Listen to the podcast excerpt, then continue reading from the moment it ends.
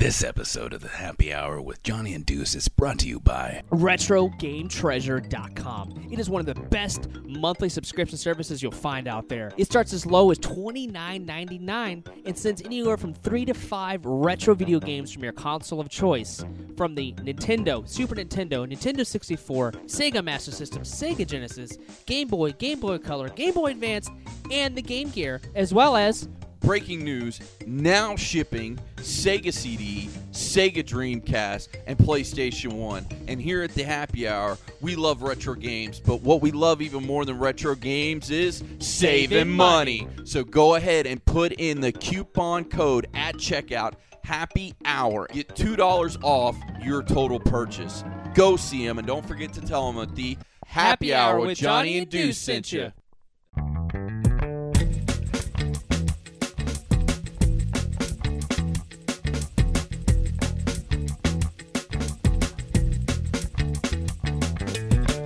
Hello,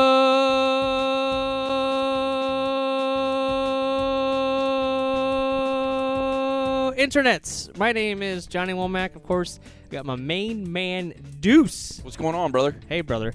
Of course, this is the Happy Hour with Johnny and Deuce. We're a twice-weekly podcast dropping on Tuesdays and Fridays for your listening pleasure. Yes, sir. And every single episode of the Happy Hour with Johnny and Deuce starts off with the good old Deuce salute. Yes, sir. That's nice, what I'm talking about. Nice. Yep. So cheers to everyone drinking at home. Drink responsibly. Please, drink responsibly. We'd love to have a special guest with us on the Happy Hour with Johnny and Deuce. Before I introduce our guest, I wanted to say thank you to all the fans that have been listening and supporting us throughout the last almost 2 years now, Deuce. Can you believe that? Yeah. We're over 160 episodes strong, and we wouldn't be doing it without you fans, so thank you so much. Please continue to favorite us, heart us, like us on SoundCloud. Give us a 5-star review if you love us. Send us a comment, feedback, tweet. You know the drill. HHpodcastshow at gmail.com. Send us feedback and comments. We read every tweet, every email, every comment, everything on Facebook, and we're under the good response on Facebook now, which is good. Yeah, the quick time response. Yeah, so, I like that. Yeah, which is good.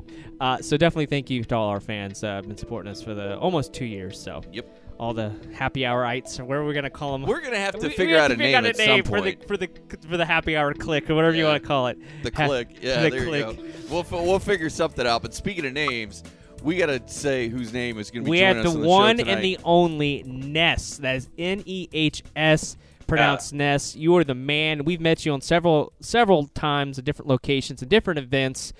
Welcome back to the Happy Hour with Johnny and Deuce. I'm excited to be here. You guys are dope. I remember, we met I think we met officially at Bartow, and that was a great time. I know we had a lot of people in the midst of that interview. We had a really good time, so hopefully I can kind of be the energy of, I don't know, another 3 or 4. There was like 7 of us. Oh, yeah, you were rolling deep because you had your buddies from the Renaissance Nerds were with you. Yeah. Oh, yeah. And then you had Shane with you and Shane's photographer. Who else am I forgetting that was there that day? Who else was there? There was a bunch. Brandy was in there. Our third member, Brandy, was with us. Yeah, and we just had... yeah. Is she... She's on your crew? Is she on the Happy Hour show? Or yeah. Well, yeah, she's Team Johnny for life. That's his wife. So, okay. So, yeah. Yeah. She's a part of the squad. Yeah, she's a part of the squad. Yeah. She's taking care of the chilling right now. So yeah, she's Happy Hour for life. Yep. So... but yeah, that was great. Also, we first heard about you from our boy Josh Bauer, JB Designs, because he was talking about you. This is like over a year ago. He's like, dude, Renaissance Nerds, they're amazing. They're gonna be at Ignition Inc. Dude, they do this awesome pick from a hat suggestion thing. It's gonna be live. They do it in an hour. It's so cool. Yeah. And, Deuce and I were at the Ignition Inc. and we got to see it live. Like, it was crazy. Like, all the different suggestions. I think one of the characters was you, I think. And then they had, an anime character. Yeah. I mean, it was crazy. Like, be able to, how long you been doing what you do? Well, And as far as the Renaissance Nerds goes, we've been doing that. Ocala Comic-Con, I think, you know, pretty much from now on will always mark kind of like the 1 year or the year anniversary or our anniversary. So Ocala Comic-Con is going to be like what the first weekend of June out there in Ocala at the Hilton. And that'll mark 1 year of us being together and just kind of, you know, saying, hey, we're all bros and, you know, we're artists. And then Gamma, you know, he has a comic book store, pop-up shop, comic book store. And so we just kind of sat down and talked about it. And we just kind of made it happen. So we've been doing it in regards to going to different cons and what have you. We've probably been doing that for about 4 months now, 4 or 5 months, where we've been dedicated to going to shows and, you know, putting our feelers out, seeing, you know, who is cool with us, you know, sliding through their con and allowing us to do what we do. And then, you know, we're all individual, you know, artists, or like I said, Gamma is a comic book owner, pop-up shop owner. And then I'm an artist. Larry himself is an artist. And then Bombay Customs is an artist as well. So we've been doing that for about a year. And then Ness, you know, we kind of branch out and become, you know, our singular units. Ness, I've been doing Ness now for about, I'd say about 4 years now. 4 years since about 2012 was my first con at Supercon in Miami. So just, you know, been doing it for a couple years now, trying to get our feet wet, and we'll see what the future holds. So the Renaissance Nerds is kind of like the Voltron. Yeah. Like you guys are all together. The Voltron. They got to like put all the tigers together to make the big robot. Yep. That's exactly what I was thinking. They bust out, they're still like, we can do some shit. Yep. Like, I'm still a giant robot. So. Yeah, that's how I like to. It's funny that you say that, because when I describe, I guess, what we do, if anybody's ever like, so you know what, what's the Renaissance Nerds? I always use the Voltron analogy, because you know we're all singular units. We do our own thing. We own our own company or what have you, or studio. And then we're like, hey, we got a con coming up. Let's go ahead and assemble and create Voltron and do something really fun. And but yeah, so that's us in a nutshell. I know for this show it's me, and I know that'd be cool. Maybe, the nerds one day. I know we talked about it at Bartow, because some of the nerds were out there. Sometimes you can get all four of us at a time, and, just like life, sometimes all four of us can't be there. Sometimes all four of us can. I know at Ignition, all four of us were there, so it was cool that you guys got a chance to see us in full 100% Voltron mode. Yeah. Or also to equate it to like wrestling terms, the New World Order. You guys are like the NWO. Oh yeah, I like that better. I like that. Yeah, because you guys are a great stable, a great team, but you also had an awesome singles career as well. So like that's kind of the way I look at it as well. So you guys are like the New World Order of art. I like that. But the one thing I wanted to ask you is like, when you four guys decide to go to a convention like Ocala Comic-Con or Ignition Inc. or whatever, and you're going to do the Renaissance Nerds thing together, do you guys still bring your own singles art and, like, sell that and sell stuff at the show? Or, like, how does that go for you guys normally? Like, walk me through the con for you. Yeah, so, for example, I guess the best example will be either, A, talking about Ignition in the past or in the future with Ocala. Okay. Like Ignition Inc., what it was is that they hooked us up with a nice space. All of us had our singular, I guess, table or a singular space that we combined them together. So in Ignition, we had almost like a square situation where each side of the square was a different nerd. Is four of us. So essentially, each side of the square was each of our individual art pieces. And then what we did while we were painting, we kind of try to open that space, and we get in the middle of the circle and kind of collapse one of the walls so that people can interact with us and see what we're doing. When we're done with the painting, we kind of just close off that square again, and we kind of become that, one more time, that those four walls of different art going on. Ocala will be a little bit different. The spacing is a little bit different because we're going to be kind of in the foyer area of the ballroom, like outside of that ballroom. Yeah. So we'll still have almost like a square type of situation, but we'll be against the wall. So in this case, I think it'll be about 3 or 4 tables out there. Each of us will have our own, kind of setup, but for about a good 2 hours or 3 hours. You know, we'll be going around, you know, asking people to put the names in the hats, and we'll do, you know, we'll do the Renaissance Nerds magic where we have people kind of toss in what they want us to paint, and then we pull it out of a hat and make that happen. So we'll do that in the space that we were given after we're done painting. We're going to be actually auctioning off that painting. So Ocala Comic-Con will be auctioning it off at the end, and then we're also going to be doing like a panel. So I believe we'll be painting first, and then there's a panel, and then we'll auction off the painting, and then we'll kind of turn that space back into kind of like a multi-purpose, you know, all the nerds have all their art up at the same time. So hopefully we can make it look kind of organized out there. If not, we just all toss it all together and have a big old party out there. Now, when is the Ocala Comic-Con so our fans can come and see you? Oh, man, let me see. I believe... Oh man, I had a feeling I should have had my calendar. I know MegaCon is the 26th through the 29th. Yeah. Following weekend, please don't quote me. I think it's the following weekend. We got Johnny pulling up Google on his phone, so. Oh. So we got Johnny working on it. The reason being is, if we can, I want to make sure this episode gets out in time so our fans can come and see you guys. Because, like I said, what you guys do is dope. And for our fans out there listening to the episode, like, you've got to see it in person. Like, I mean, I know you guys got a couple YouTube videos up with, like, time-lapse videos and everything. But that doesn't even remotely do it justice, guys. You really got to see it out live and in person and just see what they come up with. Because, I mean, Josh told me about it, and he hyped it up. And Josh is a good hype man. Don't get me wrong. Josh Bauer, he's up there with, like, Paul Heyman and Don King when it comes to hype men. Because, I mean, he knows what he's talking about when it comes to hype machines. So I'm like, all right, Josh, all right, let me see. Let me see this for real and see what happens. And I was like, all right, kudos to you, sir. You were not just talking out your ass. Like, you really hit the nail on the head with this one because it was awesome. Like, it was great. This is Ocala Comic-Con, correct? Yeah, Ocala. It's June 4th to the 5th, according to my Google search. All right, yeah. So it's the weekend right after Mega. Yep. Right after back to back. Damn, you were going to be worn out, son, if you're doing MegaCon and that, because MegaCon's 4 days.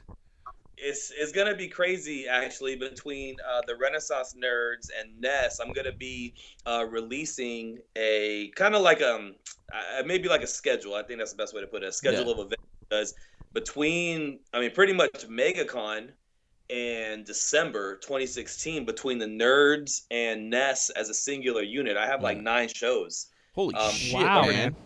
Yeah, it's going to get pretty crazy. Definitely back-to-back for a while. I know the summertime is pretty packed. I know that, if I'm not mistaken, the Nerds have a show in August as well. So we're just going to be, you know, we have 3 shows for sure. The other 6 are Ness, like by myself, and then the other 3 for the rest of the year will be with the Nerds as a collective front.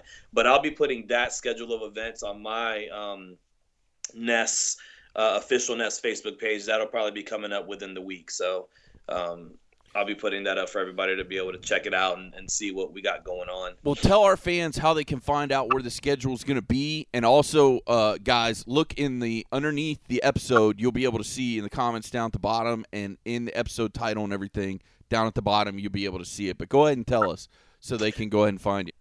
The Renaissance Nerds is a collective front. You can check us out on our Facebook page, The Renaissance Nerds. We'll have all the events listed up there. By the time this podcast is out there and ready to go, it will be waiting for anybody that would like to go and see it. So it'll be available on the Facebook page for sure. I know myself, as a singular unit with the shows that I have as Ness, you'll be able to find that on the official Ness Facebook. And then I'll also be dropping you know, a lot of previews and dimes and all that, all those goodies. I'll be dropping that on Instagram as well. I'm very active on Instagram. Facebook active, but Instagram super active. Also, the Renaissance Nerds, we have a Instagram as well. Same thing, The Renaissance Nerds, just one long word together. And we'll be, once again, dropping, you know, goodies in there and letting you guys know of what's going on in regards to our shows and giving you guys all the info that you need to get there if you're able to get there. A lot of them are going to be in Florida. I know you guys, I'm sure, have fans listening from all over the place. But if anybody's in Florida, a lot of the shows that we have coming up will be in Florida this time around this year, and then we'll be expanding out hopefully by next year to get to some other states. Well, I'll tell you what, man. What we'll do is we'll make sure that this episode drops within the next week or two, so awesome. then they can hear the episode from Sci-Fi Bartow and this episode before MegaCon and before the ClaremontCon. Oh, that sounds awesome. No, thank you, guys. No worries, man. No worries at all. But here's a question I got for you, because I've kind of noticed this lately. It seems like the con scene explodes in the summer, and I haven't figured out why yet. It's like June, July, August, shit gets real in the nerd community, and I haven't figured out the why. I don't know if I have a good answer for that as well, but I'm going to first say this. You're right. Because pretty much starting May, and I mean, I know that, you know, cons are all over the world pretty much, but, you know, we'll keep it a little closer to home in the U.S.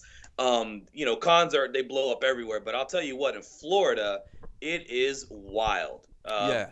When May starts pretty much, I mean, May for me starts the heavy duty preparation of a lot of cons. Some of them I'm not going to be at this year though, but like MegaCon, for example, you have MegaCon in May, yeah. Ocala Comic-Con in June, yeah. Then Supercon in Miami. I know that they've been kind of pushing those dates back and forth. They used to be 4th of July. I don't want to misquote it, but I think that there's still 4th of July weekend. They usually kind of keep around that same time. So Supercon in Miami is usually that's a huge one. Yeah, it's massive. Every year, and that's in July. Then you have Tampa Bay Comic Con in August. That's getting bigger. It's wild. It really, and the big ones, you know, like the super mega, you know, I mean, all of them are great, and I'm not saying anything, you know, I'm not being disrespectful or no, not at all. Because all cons are great and they're growing, you know, step by step. But you know, MegaCon, when you have almost 100,000 in attendance, you know, SuperCon, same thing. I mean, 60, 70, you know, 80,000 in attendance. Tampa Bay up there too. When you're getting up to those large numbers, filling up huge convention centers. I mean, and when you get into the foyer, you know, and you can't even get into the con itself because the foyer where, you know, you haven't even purchased your ticket yet, and there's hundreds of cosplayers that aren't even going into the con. They're just doing photo ops outside. It just gets crazy. And, you know, I think it's a testament to what's happening in the cinematic universes out there. What Marvel, DC, Star Wars, I mean, everything's getting ramped up, and people are just really either A, falling in the trend, or B, falling more in love with the, you know, the comics they grew up with, or they picked one up and they're falling in love with it now. But either way it goes, I really think that my personal opinion is the fact that the cinematic universes are getting ramped up, and you know, a lot of them have spectacular storylines. You know, the graphics are just impeccable, and people are really jumping on board with a lot of these movies that are coming out. I think it's just, you know, getting everybody in gear to see everything in person, and to see, you know, hey, I want to be a part of something way bigger than I am. And to be, you know, one person in the midst of, you know, 100,000 people in the midst of a weekend, it's a pretty cool thing to go to. I know MegaCon, I can speak to MegaCon. I've gone every year for the past 4 years. I've been an exhibitor for the past 4 years, and that thing just keeps growing and growing and growing. And it's like a sea of people. It's hard to even walk, and that's, you know, I'm not. Hopefully, I'm not scaring anybody. I'm telling you, go. I mean, it's an experience. Yeah. But I mean, you're exactly right. It's one of those things you can't even really put into words, like the amount of people and the interest and the desire, and that's the reason why I think we're seeing a lot of these smaller cons pop up, because it's like people want to keep that feeling like all year round. So you know, more and more cons keep popping up, and it's great. It's great for entertainers like us who do podcasts, who, you know, it gives us something to go to and to help promote, but it's also great for artists like you guys, because it gives you another place to show your work in an area where it's a target-rich environment. Like, these are all people that love what you're doing. Oh, yeah. Yeah, it's been really cool. You know, every con is amazing to me, because – you know, I've met so many people at these places, you know, and the passion and the heart that a lot of, you know, the people that come to these shows, some people, they just, you know, it's a hobby, or maybe they just came with their friend, or maybe it was a wife that tagged along with their husband, or vice versa, or maybe the parents are just coming because of the kids. But, you know, whatever the situation is, you know, when you get there, I you know, it sounds super cliche, super like cheesy, but it's weird. It's almost like you can see like the twinkle in people's eyes, because it's just, it's too much. It's overwhelming. I mean, you got, you know, the 501st, you know, like a whole band of stormtroopers and Boba Fett's, and there's a Darth Vader that's 6'7", you know, over there. Let's take some pictures with them. And oh my goodness, like somebody that took 2 years to build, you know, an amazing Iron Man suit, you know, and you're like, man, it's like I'm actually in a movie set, you know. It's, and you get to meet these people that put a lot of hard work into their cosplays. You know, they take a lot of time and they invest a lot of their personal time to really understand comic book universes, you know, and sci-fi universes and show universes. You know, it's just really cool. And the exhibitor side of it, it is awesome to be able to, you know, sell and really push my name out there and push the brand. But when you sit down and really, you know, get a chance to talk to some of these people, they really, you know, they want to support local art. They want to help, you know, the artists that are going to these shows. You know, I've had it the other day, I just kind of randomly asked on my Instagram, you know, because sometimes I forget. And I was like, you know, hey, how long have you guys been following me for? And I had a guy that was like, man, I've been following you for like 5 years, 4 or 5 years. And it just blew my mind. And the first time I met this guy, I think was like at Supercon, like the very first con I ever did.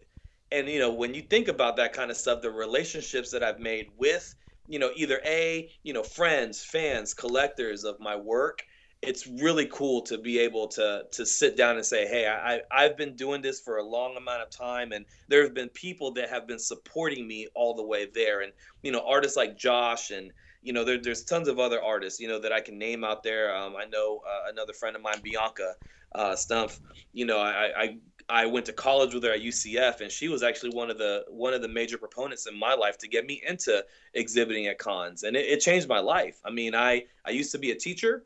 And I'm just going to be honest, you know, cons for me were so good and so, you know, I guess monetarily and the support that I got, that I was able to quit my job. Well, that's amazing, man.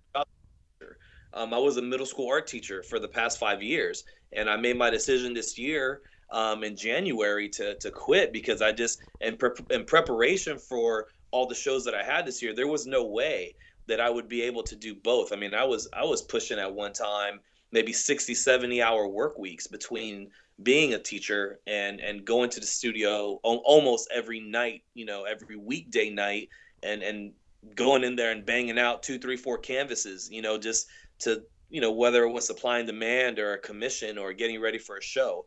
So it just, you know, I don't know. Conventions for me, I'll be honest, it changed my life. I know it's changed a lot of other people's lives, and their businesses, because it's afforded them the opportunity to have thousands of people look at your work, and you don't get that opportunity in a lot of places nowadays. So, well, I've got a question for you, because you brought up something interesting. You know, you quit your job, but when you were working your job, you were going 2-3 hours a night after work, so you've already been, you know, teaching kids 8-9 hours a day. Now you go into the studio and you're like, man, I got to bang out, you know, 2 or 3 pieces or whatever I got to bang out. How has that changed now that you have retired and you're just doing cons and just doing art? Because I'm not going to lie, like, I love the podcast. I love what we do. We have so much fun. And to me, I love it. Like, when we get together every week, it's a blast. Like, me and Johnny hang out and, like, you know, we have a couple cold beers and we have a good time. But I would feel like in your position, like, if I had just got done working, you know, 8-9 hour day, and now I have to bang out 3 or 4 pieces, the love may not be in it. Does that make any sense? Like, the heart may not be in it, because you're like, man, I got to bang these out, because if not, I won't have enough stuff for the con, or, hey, I got to bang this commission out. But now that you're just focusing purely on the art, how has that changed everything? Yeah, no, the biggest thing for me now is routine.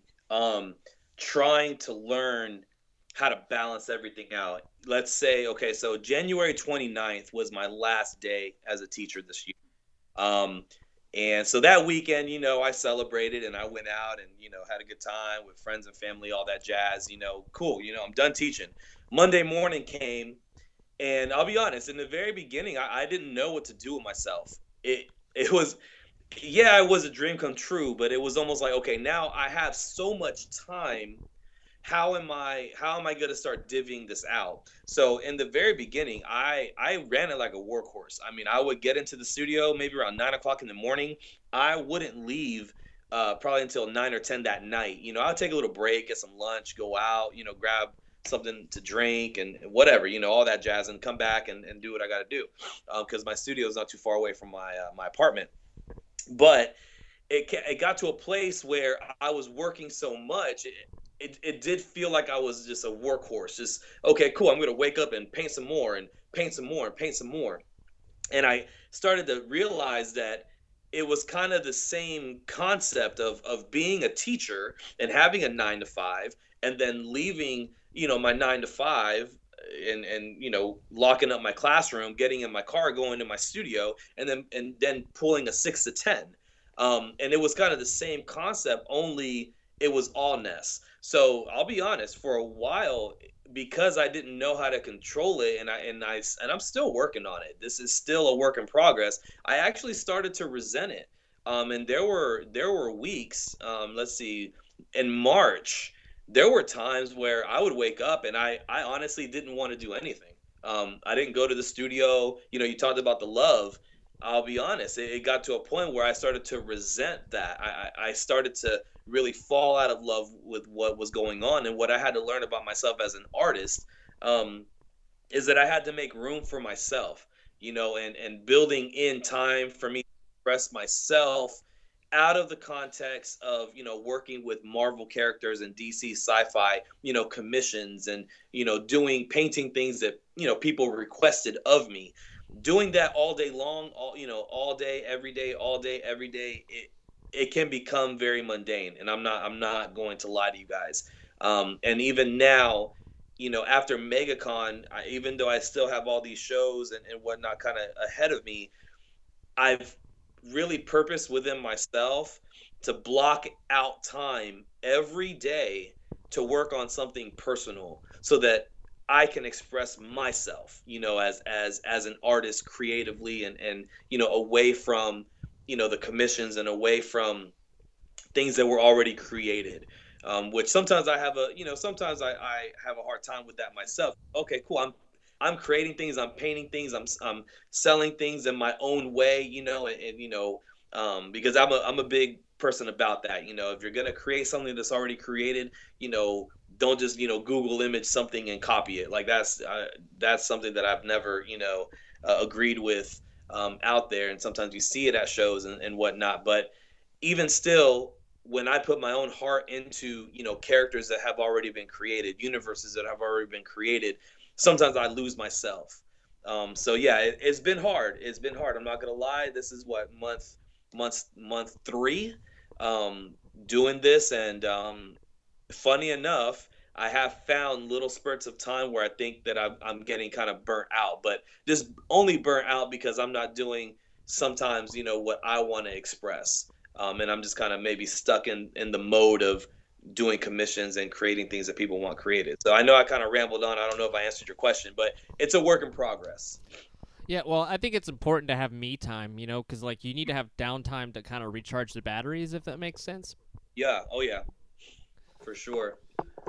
But it's been good, you know. I mean, it's definitely different. You know, when I wake up in the morning, it's not the same feeling that I had waking up going to my job, you know, as a teacher. As much as I love my kids, you know, I was a teacher in Orange County, and I don't want to sit here on a podcast and blast you know, the school district or anything like that. So I'll keep those personal feelings inside as much as I possibly can. But I'll just put it like this, you know, me myself as a teacher, it was never the kids, but it was always those stipulations and the red tape and all the weird stuff that kind of came down from above, and then onto an employee of a workplace.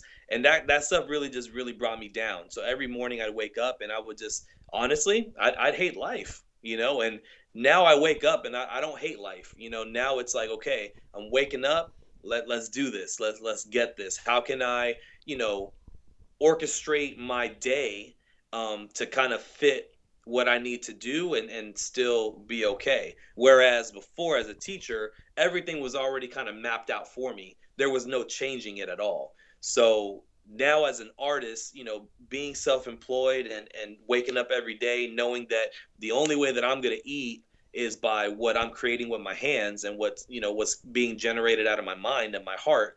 I am faced with a really beautiful challenge. But I like it. I like that challenge more than what I was feeling before waking up, going to a job that I hated, because I do love what I do now.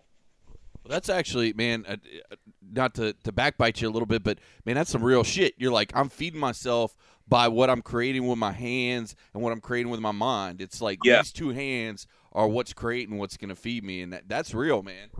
Yeah, no, I appreciate that. Yeah, it's just, It's you know, and it's not to get all deep or, you know, I didn't want to get deep or philosophical or nothing or preachy, you know, about that kind of stuff, but it does kind of, it can be scary sometimes, you know, but I like that scary, you know, that feeling of like, well, I have to wake up and get out of bed and I got to make something, I got to create something. And yeah, sometimes even if you're feeling like you don't want to do it, you know, I'm just going to put it out there. You have to, you know, I mean, because once again, going back to it, if I don't, you know, there's bills that need to be paid. There's things that need to be taken care of. And at the end of the day, I got a job to do. And just like I was a teacher and I woke up and I had a job to do, this is what I've decided and chosen for my life as my job now to do. So, you know, I'm going to do my best to continue, you know, being the best artist that I can and trying to be as imaginative and creative as I can, to let my fans and my collectors and everybody out there know, hey, I'm not going to stop. And, you know, what you're investing your hard-earned money on right now, I want it to be of value later in life. So, but I know that the only way to do that is to kind of continue pushing that envelope and to continue creating pieces of artwork that people actually want. So that's that beautiful challenge that I pick up with every day. Well, speaking of real shit and bills, we got to pay some bills. So we got to take a quick break. Yes, sir. And we'll be right back with more of the Happy Hour, Johnny and Deuce.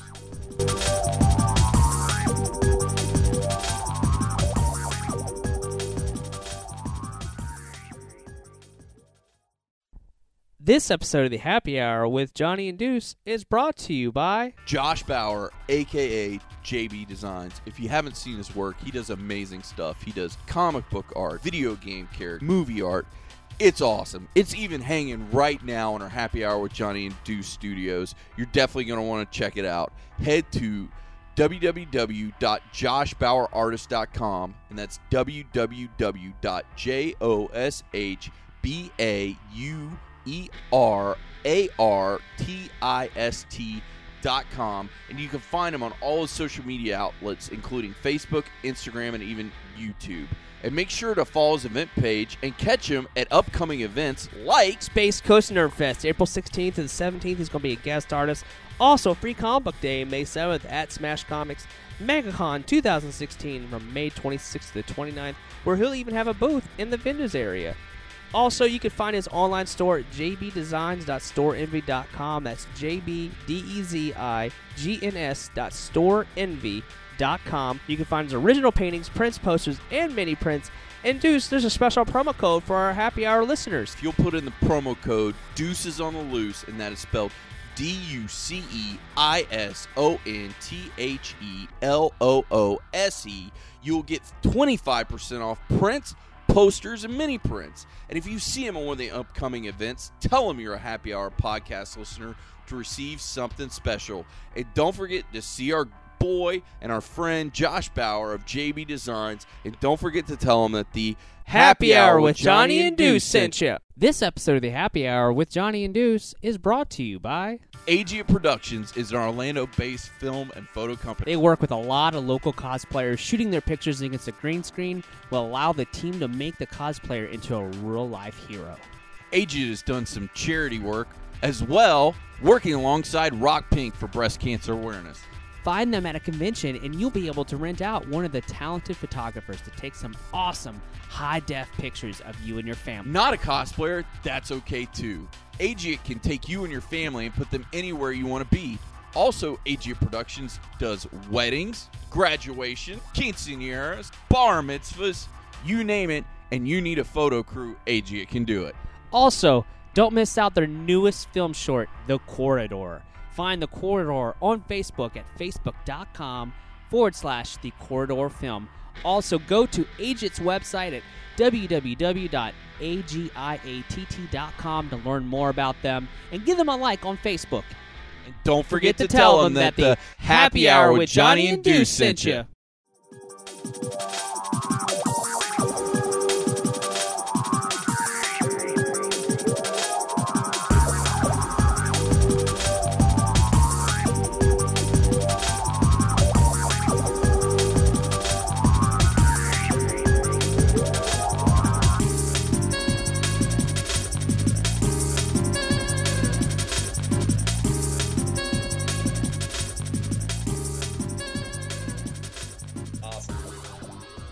And we're back with more of the Happy Hour with Johnny and Deuce. Yeah, we don't take long commercial breaks around here. Go ahead, Johnny. It's awesome. We're here with the amazing Ness. That's N-E-H-S for those listening. And definitely go to the official Ness. That's your Facebook. Yep. Correct? Yep. And they can find you on Instagram. And go in there. And also the Renaissance Nerds. Big shout out to the Renaissance Nerds. Go check them out as well. My question to you is, like, because you have the flexibility and the spontaneity, if you will, like, what? How does it so say, hey, I'm gonna wake up in the morning, and like, how does an idea come to you? Is it something that you watch on the internet? Something that you went and saw a movie? Is it a friend gives you an idea? Obviously, you do custom stuff as well, commissions. But like, how does that idea work when you want to do a piece? Like, give us the inside of your brain. How does that work? Let's see. I guess for the most part, the best way to kind of explain it off the top of my head right now, because it's funny, I don't really know how to answer it, but I'm going to try.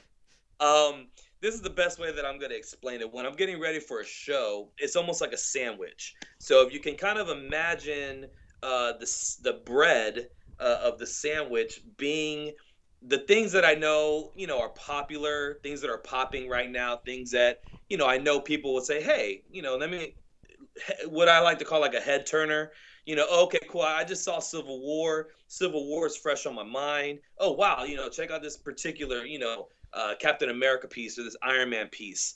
I like to do a lot of that on purpose, just so that it's something that turns the head. It's something that is relevant. It's something that, just kind of captures the attention because it's fresh on people's minds because of the media, because maybe the movie has been seen. Maybe, for example, Batman vs. Superman, everybody had their own particular, view on that movie. But even still, because so many people had their own particular view and stance on that movie, it's something that's always chiming in people's minds and heads. And, because Batman and Superman collectively and singularly are, are iconic, it's definitely something that I would use as bread. So definitely when I go into a work week, I'm like, okay, cool. How, what are my pieces of bread? The things that I know are going to keep, this sandwich together. And when I'm at a show, are going to keep, my metaphorical sandwich, if you will, together in my booth. And then the condiments and all the things in the middle, it's kind of me just kind of exploring some wacky stuff. Lately I've been on nostalgia. So, I'm a 90s kid. I grew up, with the Rugrats and the Beavis and Butthead, and the Ren and Stimpies, and so this year, lately for whatever reason, I've been in a very nostalgic mood. So MegaCon's going to be filled with a lot of 90s, artwork. And that's what I'm going to have as the meat and the condiments of the sandwich. But the bread to keep it all together will be definitely going to have a lot of Civil War pieces out there this time. Suicide Squad pieces, getting ready for that movie. So a lot of the characters that are going to be in Suicide Squad. So I purposely try to do that. And when I start, you know, the week and when I'm kind of mapping out the month and I'm looking at the show that's coming up, I write down on paper, you know, what's hot, what's not, what are people talking about, what's buzzing, what's chiming. And I purposely allow those things to be that bread to keep it all together. And then when I'm done, you know, baking the bread is essentially, and those pieces are done, and I'm ready to put things inside of the sandwich, I can just have fun, you know, and I can kind of go out there and have fun. Hey, if it sells, it sells. If it doesn't, it doesn't. I just like to have a lot of fun with my pieces all together. So I try, you know, of course I got to pay bills, but at the same time, I still got to have that edge to me to where, you know what, I'm going to paint something that might not sell, but it makes me happy. And I try my best to do that a couple times a week at least. You know, create a couple pieces that are making me happy, and it's like, hey, if it sells, hallelujah. If it doesn't, well, that's something that I'm going to have hanging up in my house for a while. But, you know, I know that, you know, because I put a lot of work and a lot of probability of the pieces of bread will most likely sell because of the fact that they're hot and they're popping at the moment. So I try to kind of roll with the tide sometimes and utilize, you know, media to the fullest degree to help me sell pieces. But then at the same time, try to have a little bit of fun in the middle. So that's kind of how I map it out, you know, and my inspiration comes from whatever's hot right now. So definitely Civil War has been very hot for a while. I've been doing a lot of different Captain America, Iron Man pieces that are going to show their face in MegaCon. And, you know, kind of things that revolve around there. Star Wars, I've always been big on Star Wars and Stormtroopers. Rogue One coming out. I'm going to have a ton of Star Wars stuff as well at MegaCon. So I'm just really, that's kind of how I do, you know, and my personal loves, you know, are what kind of pop out. So. Well, for those at home that have not seen your work yet, like, what type of medium do you use? Do you use paints? Do you spray paint? Do you airbrush? What do you do? Like, what do you... It's a mixture of a lot of different things. I mainly, if not all the time, work on canvas, and it's a mixture of acrylic. So the actual paint, you know, acrylic, and then I use a lot of paint markers, and I do spray paint. When I first started a couple years ago, I was heavy based on stencil work. I really liked the precision and the technicality of creating stencils to make a piece of artwork. And I also like repetition. So in the very beginning, one of the very first pieces that I ever did was a particular Stormtrooper piece that was almost reminiscent of like Andy Warhol. So, you know, kind of the same image over and over again, just different crazy colors. Like for anybody out there that knows Andy Warhol's work when he did the Marilyn Monroe paint. Awesome. So, yeah, we're looking at a picture of right now on Instagram. It's so cool. Yeah.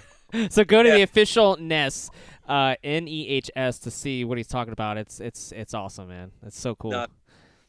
So yeah, no, I mean, and so in the very beginning, I guess, in kind of talking about Instagram, the more you scroll down, you know, to the beginning of my timeline in the very beginning. And, you know, if anybody had, you know, a minute or two to scroll all the way down to kind of see back in around 2012, 2013, when I started doing this, a lot of my work was very repetitious. It was stencil based. I cut stencils out of either cardboard or paper or hard plastics or, you know, whatever.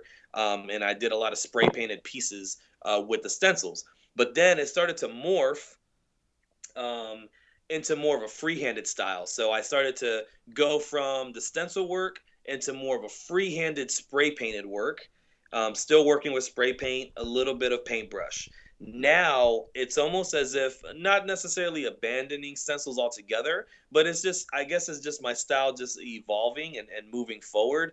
I seldom use stencils now, and the only reason that I might pull out a stencil now is to, you know, bring back the Stormtroopers that were very iconic in the beginning of my career, you know, as a professional artist with the Stormtroopers. And I did a lot of Star Wars related stuff in the very beginning. My booth was just Star Wars heavy. You would think like that's the only thing that I ever even knew about when I first started.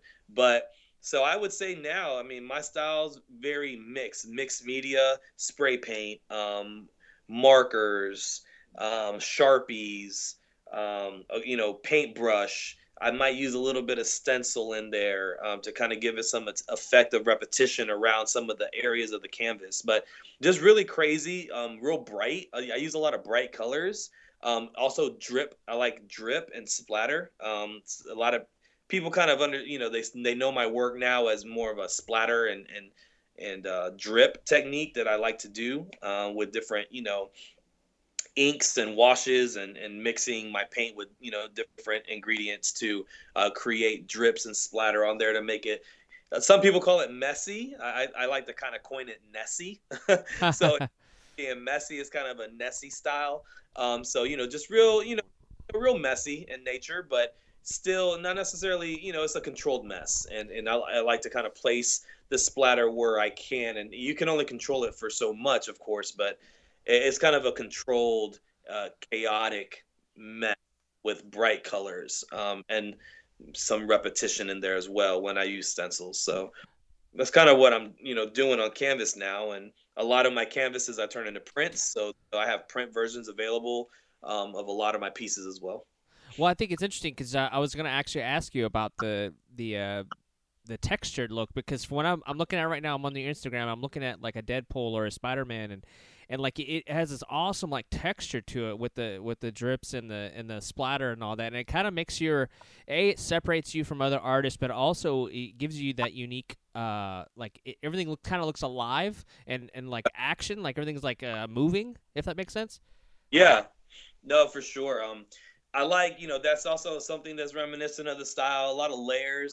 I kind of purposely like to throw in a lot of like, hash marks and just, marks that you wouldn't really think would be relevant or would make any sense in the beginning, until it just kind of all becomes one thing at the very end. And that energy that you're talking, it looking alive, it is, it's kind of like those hash marks and those weird, strokes and marks that I put on there just kind of randomly in the midst of the process. But yeah, and then the drip and the splatter, I let the paint dry and then I do it again, and I let it dry and I do it again. And it's just, I went to school at UCF actually, and I graduated back in 2007, and I got a degree in graphic design. So it's kind of like second nature for me to work in layers, like in Photoshop or something like that. So because I used to work a lot on the computer and, working with things like Photoshop and Illustrator where it's very layer based, I paint in a layer type of way too. So that's where those, that depth and that movement come from, just tons of layers of paint on there. So I noticed like with your Slimer, you have like a couple of versions of it, I guess. One that you did like an ink version and a sketch ink version, and then you have the one where it's just got this color, man. I don't know how to describe it. Like it almost looks like it's fading, like there's colors around it, and it looks like it's just like a something an ad you would see from the 90s, man. Like how do you do that fade and all that? Like that's pretty cool. Yeah, no, I appreciate that. That right there is pretty much just kind of like the handling of the spray paint can, and how close or how far away you allow the tip to be close to the canvas, and when it sprays out. And no, the Slimer piece, actually, I really do love that piece. That's kind of like, I was talking about that nostalgia. I know they're even, and another thing that kind of brought it back to my memory was the fact that they're bringing back, or they're not remaking it, but they're making another Ghostbuster movie. And so I was kind of on this whole Slimer kick, and yeah, that one is almost primarily spray paint based. It's no stencils though, but it's a lot of spray paint, and then the hard lines that you see with the black are it's a Montana ink that I use. But yeah, no, it's just a spray effect that I kind of do. It kind of like it's in the wrist, and it has to do with like how close and how far away you are from the canvas, and just kind of let it spritz on there ever so slightly. But no, I appreciate that. I really like that piece myself, man. But I appreciate you talking about that one. I like that one too. Well, my thing is like I think when I look at your work, it's everything. Like you can tell that like there's inspiration there, because like I'm looking at Reptar, dude. Like you, we're all from the three of us are all from the same generation. And I'm like, dude, that's Reptar. Like it makes me feel good when I see your pieces, because it like, especially when you brought up the nostalgia effect earlier. It's just like it brings you back to a time when you weren't paying bills and you didn't have to, you didn't really have to do tests and stuff. You were just like going out in the summertime and having fun, going to the pool, whatever, listening to music with your friends, and like these pieces just make you feel good. No, I appreciate that. That's what, lately, I don't know what it was. You know what's funny? I think it kind of started several months ago. I went to Target and I bought a Kelly Kapowski T-shirt from Saved by the Bell. And I think that's where it started, man. I was like, man, I used to love Saved by the Bell. And then wouldn't you know, a couple of weeks ago, a friend of mine was like, hey, did you know they just dropped all the seasons of Saved by the Bell on Netflix? Man, I've been watching Saved by the Bell now for a couple of days, binge watching Saved by the Bell episodes. And it just kind of, I don't know, I think that's kind of where it started for this season for me. And like you were saying, it makes me feel good to think about a time where, Saturday morning cartoons, I remember sitting Saturday morning, man, watching Power Ranger, episodes and Spider-Man animated series, shows on Saturday morning, man, and X-Men animated series and all that stuff just brings me back to a place where, life was just good because there was no responsibility. Life is good now, and I'm grateful for life now.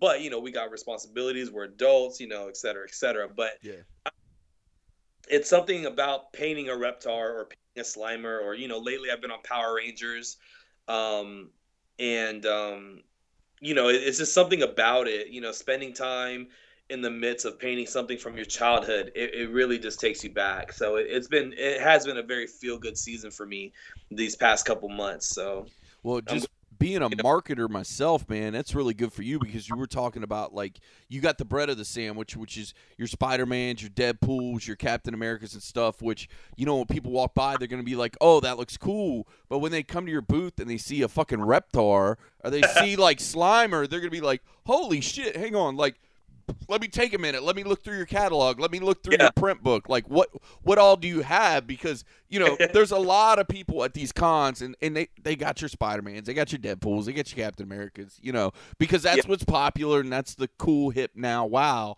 But when you get the deep, I call them the deep cuts, like a Reptar, and you had Daria, and, like, Slimer and shit. It's like, wow, like that's some deep cuts, man. I love it. Yeah, I like that. I might have to use that if you don't mind. I like that deep cut, because that's how I feel. I feel free to steal it, because I use that phrase all the time, deep cuts. Because man, it's true. It's like it's almost like a B-side or something. Like, hey, this is something else I can do besides what's like the mainstream, what everybody else is doing. Oh yeah. Just a random, Ness fact, growing up, my mom, was really strict, and there was just a lot of shows I wasn't allowed to watch. And, Beavis and Butthead was one of those. And it was after my bedtime, Beavis and Butthead would come on around after my bedtime. And I remember I'd pretend to go to sleep. And then we had two-story house, and then there was like a little hallway thing. I don't even know how to explain it, but the hallway had like a TV in it, so there was enough room to just kind of like lounge out and lay down and watch some TV. So I remember I'd sneak, I'd pretend like I was going to sleep, and then I'd wait for my mom to kind of do her thing, or maybe go in her room, or get settled, and then I'd sneak out into my little hallway upstairs to watch Beavis and Butthead. And it's just, once again, man, it's that deep cut. When you said that, I don't know why this, it's deep. It's specific memories in childhood that I think I want to capture for myself, and hopefully I can capture for other people. And if not anything, if not even to buy it, maybe just the moment that they're at my booth, they just have that moment where they're like, man, I remember where I was at as a kid or whatever, watching, episodes of Rugrats, or, Rocko's Modern Life, or Doug, whatever, like I remember where I was. I remember, what I was doing, when I was that age, you know. So I think that's my mission this MegaCon. It's like we were talking about the bread, but I think the meat this year is going to be that nostalgia and really trying to, I like that, the deep cuts, man, trying to get people those deep cuts, bro. Yeah, and that's why I love, man. And the other thing I love about your artwork is it's really bright and really colorful, because I've been redoing my house and especially my living room in local art. Like, it's all local artists. Like, Josh Bauer's got pieces up in there. Warren Art's got pieces up. Art of Pinto is up in the house. Like, wow. A lot of different people that have done the show have, like, given me art, and I put it up in the house. And yeah. I love it. And that's kind of how I'm just kind of decorating, like, the whole living room, because I got a large, large living room. And what I love about your art is how bright it is, because that's my only thing is when – they're like, hey, let me give you some art. What do you want? And I'm like, make sure it's bright and it's colorful. Because, like, I don't want dark shit in my house. Like, yeah. I'm a real big believer in bright colors, you know, make you feel good and make you feel better. Yeah. So it's like, I don't want no dark shit up in here. Like, it better be colorful. You know, I want pastels. I want bright colors. Anything you got in neon, that's even better. So, excuse me. So. No, man, but I love it. And, like, I love, like, your Ninja Turtles is dope.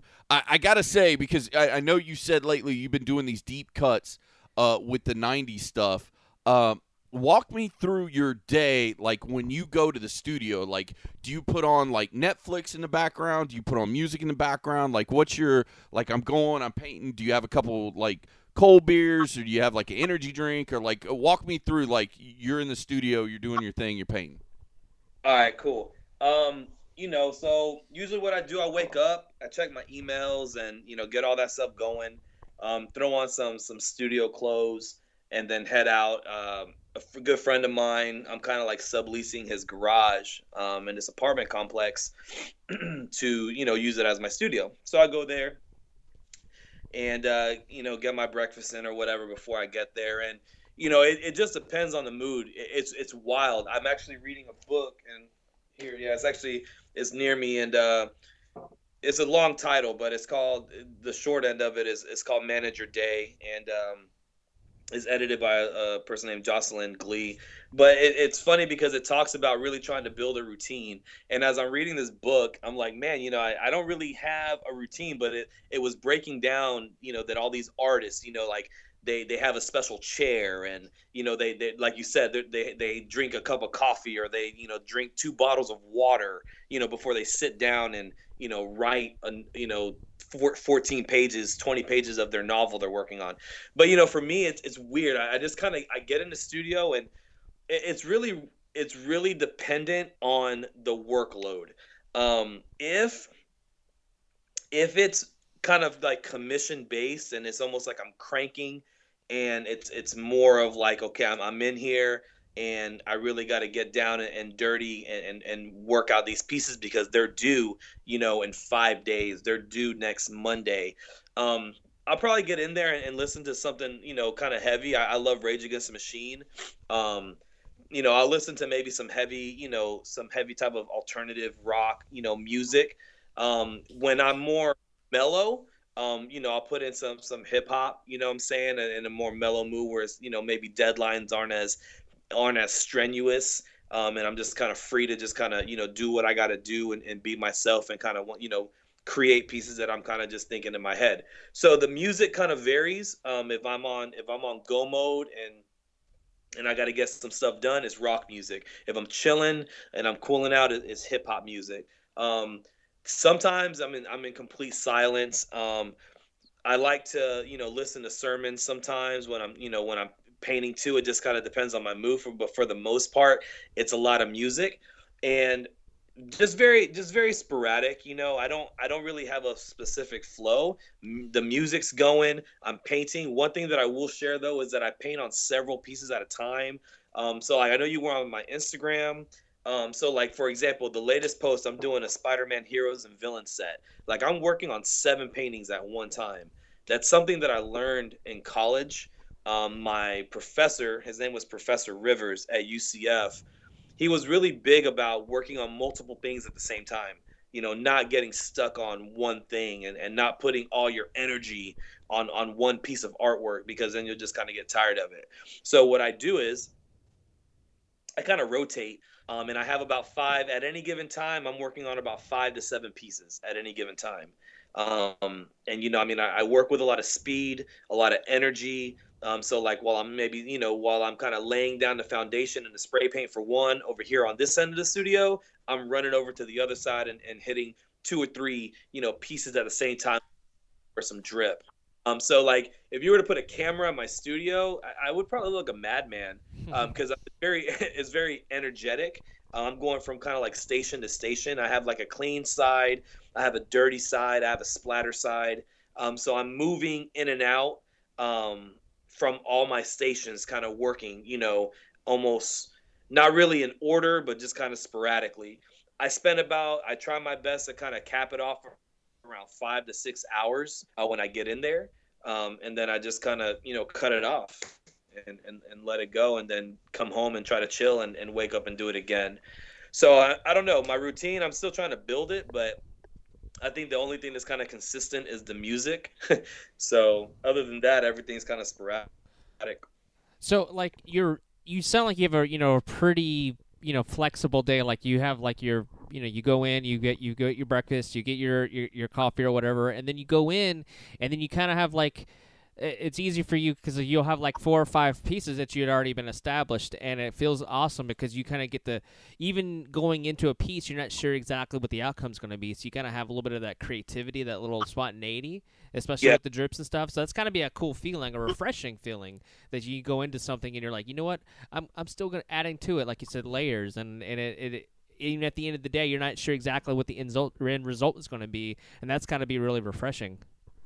Yeah, you know, what's interesting about my style sometimes, and that's, I guess the only way to really explain me and explain my style is kind of sporadic, random, you know, because there's times like the Slimer piece, going back to that one, I took the time to actually map it out. I drew it on paper, the sketchy it was a drawing on computer paper that you saw first, and then the one with the color was the end result with the canvas. So what's interesting is like for the Slimer piece, I actually took the time, you know, I was in my computer room, you know, I sat down, I sketched out the Slimer with pencil first, then I went in there and you know, touched it up really, really nicely with a pen, and then I took the piece of paper to the studio. It was really weird. I don't know why I was so delicate and had so much finesse with the Slimer. But then, for example, another example, the Spider-Man set that I have, those 7 paintings, if you look at that Instagram post, were actually other pieces of art that I ditched and didn't want to continue working on. So I just painted something else over them. And I didn't draw it out first. I literally just sketched with the paint. Like nothing was on paper, nothing. And I think, you know, I kind of do that on purpose so that every piece has its own specific energy to it. So that way everyone kind of has its own taste, its own flavor of spontaneity and creativity. So where the Slimer can look really clean, then you have another piece that's like a Spider-Man and it just looks really crazy and off the wall. And I do that. It's weird. I just wake up and it's whatever mood I'm in. But I don't really draw that much anymore before I go. I just kind of just go on the canvas. I used to draw a lot before, so it was more process-based. Now I find it very fun to just kind of see what happens on canvas without planning. Kind of just do it, you know? That's awesome. And also just to remind everyone, people can get prints as well of some of your works. Yeah, for sure. There's a print section on my website, www.officialnest.com. So there's actually a tab for the prints, and I'm going to be releasing a lot more. I'll probably almost double the amount of prints because there's a lot of works that I've had in the chamber for a long time that I've taken high quality photos of and just never really did anything with them. So I do believe that MegaCons is going to be that kind of like that, whoa, you know, like I'm just going to bring everything that I have and let's have a good time. It's 4 days and let's make the best out of it. So there's going to be a ton more prints hitting the website after MegaCon, just because I want to be able to you know, have the people that are coming to MegaCon almost like kind of like first dibs. And then after that, they'll be available online. That's awesome. Ness, we really want to we really appreciate you taking time out of your busy schedule to join us again on the Happy Hour with Johnny and Deuce, and to be able to kind of get into your mindset, your psyche, how you think about things, and just kind of geek out for an hour. No, that's what's up. Thank you. No, I appreciate it. It's been nice. It's been awesome. You guys are incredible. And, you know, just on your Facebook, I was on your Facebook today, actually, and I just think it's awesome. You know, you guys are almost at 200 episodes. That must be, you know, you were talking about a refreshing feeling. It must also be a refreshing feeling for the both of you to be able to see that. And you know, just kind of be like, wow, you know, we have accomplished this much. So I'm definitely proud of you guys, man. You guys are killing it.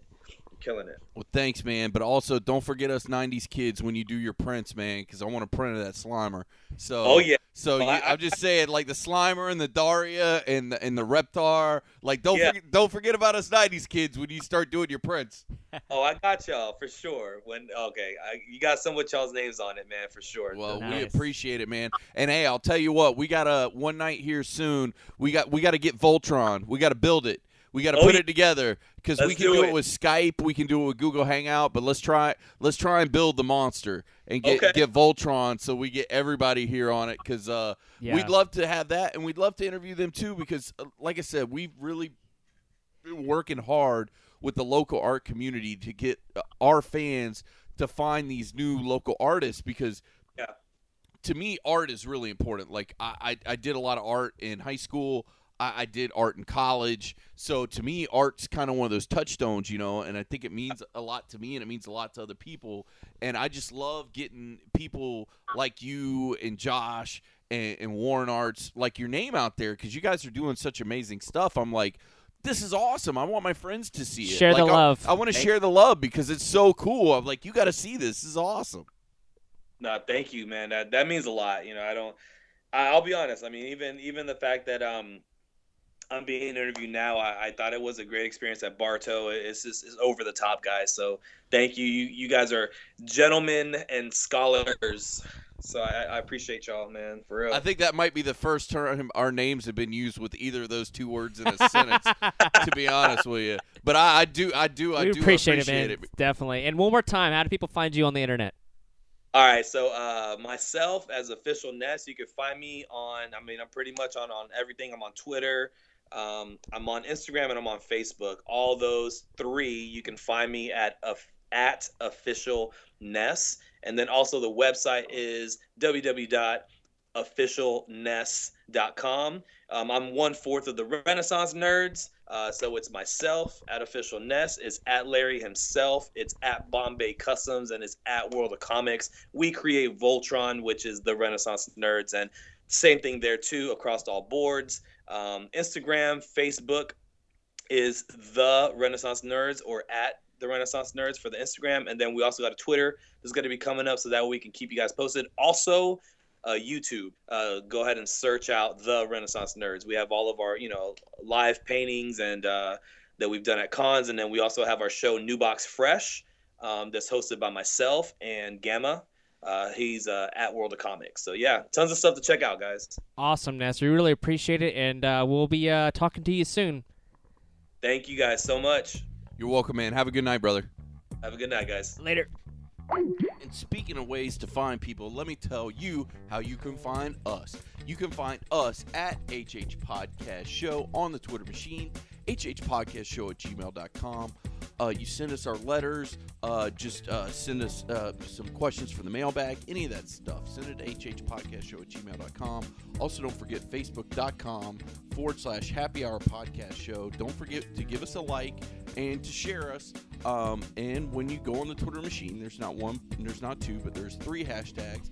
Hashtag Happy Hour Podcast, hashtag HH Podcast Show, and hashtag Deuces on the Loose. Later. See you.